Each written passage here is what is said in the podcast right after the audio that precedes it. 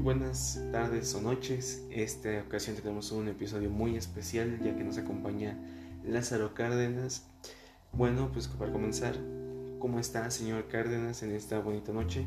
Bueno, me encuentro bien. Muchas gracias por haberme invitado a esta entrevista y me place compartir un poco de la historia eh, que viví durante el periodo en que no fui presidente hasta que fui presidente y bueno, pues creo que podemos comenzar. Sí, bueno, pues comenzando tendremos un poco de contexto acerca de quién es este personaje.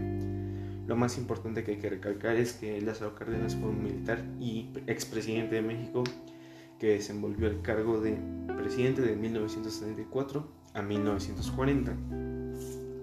Y como primera pregunta que tenemos en esta ocasión es cómo obtuvo la presidencia siendo que estábamos en un periodo llamado el Maximato, ya que Plutarco Elías Calles fue nombrado el jefe máximo y bueno, tenía una influencia muy grande por todos los actos que hizo durante la revolución, que no es por demeritarlos, pero como que ya no quedaba en ese espacio histórico.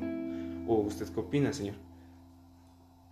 Sí, bueno, pues no se pueden demeritar los actos que hizo durante, durante la revolución, pero sí, como lo dices, yo no estaba en este tiempo. Por lo que a mí me molestó que lleváramos tanto tiempo siendo controlados. Entonces, lo que hice fue escribir una carta en la que le damos su tiempo para que abandonara el país. Y después de esto, si no lo hacía, pues sería atacado. Entonces, pues fue muy fácil obtener la presidencia de ahí solo mandando una carta siendo muy cordial y así fue como ocurrió. Bueno, pues muy bizarra la, la oportunidad que se tuvo para, para obtener la presidencia, pero supongo que es algo que, que tenía que pasar a alguien, tenía que poner un, un alto y entonces fue, fue usted. Bueno, pues también tenemos que, como otra de las preguntas más importantes, más medulares en este episodio es, ¿Qué lo llevó a querer expropiar el petróleo que era aprovechado en el daño por Estados Unidos, ¿Qué lo hizo tomar esta decisión, que hizo, pues vaya, atreverse a, plantar cara a un país que, que bueno, pues en esos últimos años había participado en una guerra mundial. Entonces, ¿cómo fue que tomó la decisión de, de pues, decirle a Estados Unidos, ahora tu petróleo ya no es tuyo, ahora es mío y también las empresas que llevan con él. Sí, bueno, la decisión fue fácil porque se estaban aprovechando el petróleo de México, entonces no podíamos dejar quedarnos así. Y aunque el arreglo fue que pagamos, en realidad fue un poco barato por lo que obtuvimos. Si lo pones en un contexto más aparente, pues acabamos de salir de una guerra mundial, por lo que todos los países estaban un poco en recuperación. Así que tomé este punto de partida para hacer mi movimiento y tomar el petróleo y las empresas para nosotros. Bueno, pues otro, otro gran movimiento por, por su parte. Eh, entonces, lo que hizo usted fue básicamente decir a Estados Unidos, su petróleo ahora es nuestro, que siempre fue nuestro. Y pues tengo entendido que pagamos bueno, se pagó una considerable remuneración, pero creo que los que ganaron fuimos nosotros, o al menos eso es lo que quiero pensar. Bueno, otra, otra cosa por la que usted es conocido es este, la creación de esta parte de los ejidos en el, sector agropecuario. ¿Esto por qué, por qué ocurre?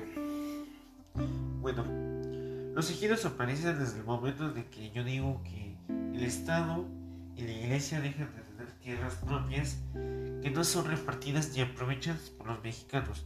Entonces, viendo esta situación tan desaprovechada, pues decidieron arrebatarle esos bienes a la iglesia y al Estado para repartirlos entre los ciudadanos, lo que dio unos frutos bastante buenos para la economía mexicana y especial para la, parte agropecuaria de México. Si bien fue fue acto muy de molestia para la parte del Estado que no quería ceder las tierras y también para la iglesia, pero era algo que se tenía que hacer para el avance. Sí, era algo que, que tenían que ocurrir para poder avanzar, arrebatarnos de, de la iglesia, dejar este, de lado que tuviera tanta importancia en el control del pueblo. Otra cosa que por la que usted es muy reconocido es por su por su cariño por la, por la gente obrera y por la gente más indígena de, de todo México. Es por lo que más se le recuerda, por lo que más este, es este, usted es reconocido y querido también por muchas partes de, de esta nación. Em, ¿qué, ¿qué, lo llevó a tener esa filosofía? ¿Qué lo llevó a tener esa, esa idea de también, este, pues se podría decir un poco de, ¿cómo se llama? Pues un poco de populismo, ¿no? Sí, bueno, pues, siéndote sincero, desde que fuimos independientes nunca habíamos tenido un gobierno, por decirlo así, bien establecido y justo. Entonces, que alcanzado esta parte, pues yo fui a ese punto medular. Y también tenemos que ser, ser este, un país. Si no podemos unirnos como país, nunca vamos a poder progresar del todo.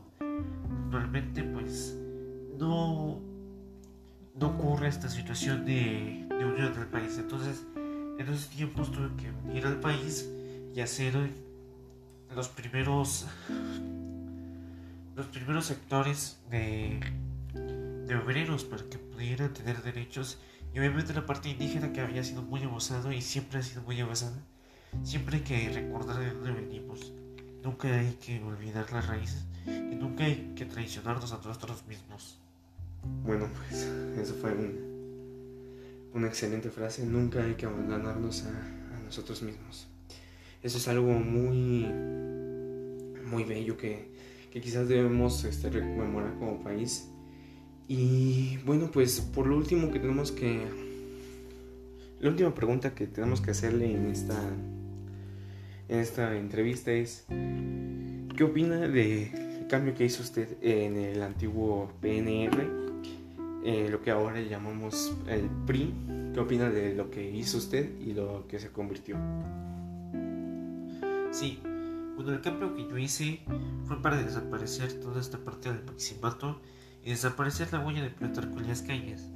Si bien no lo podemos borrar de los libros de historia, porque siempre hay que tener una visión del pasado para poder encaminarnos de buena manera hacia el futuro, pues lo tuve que cambiar por el bien de que no se pusiera haciendo lo mismo este, con México, que no se siguieran aprovechando sin hacer que la gente tuviera una buena condición de vida. Y lo que se convirtió, mm, no me gusta. Se volvió un, traidor a la patria y es, es, algo lamentable que este partido se haya vuelto así, aunque ya lo era desde antes. Supongo que le tocará a las generaciones de ahora cambiar esta parte de la política mexicana. Bueno, pues pues sí es cierto, a nadie nos gusta lo que se ha pasado con la política mexicana en los últimos tiempos, pero esto ya nos tocará a nuestras generaciones tener que cambiarlo, tener que hacernos responsables de, de nosotros mismos. Y bueno, pues muchísimas gracias por haber compartido este espacio con nosotros. Una última cosa que quiera decir, que quiera, que quiera dejar como mensaje. Bueno, pues como mensaje, que llevemos a México un mejor progreso, un mejor país. Y pues también agradecerte por darme este espacio y pues nada, eso es todo lo que decir. Bueno, pues muchísimas gracias, muchísimas gracias también a todos los que nos están escuchando. Pues bueno, hasta aquí tenemos este episodio. Acompáñenos eh, nuevamente en otro episodio más que seguro habrá.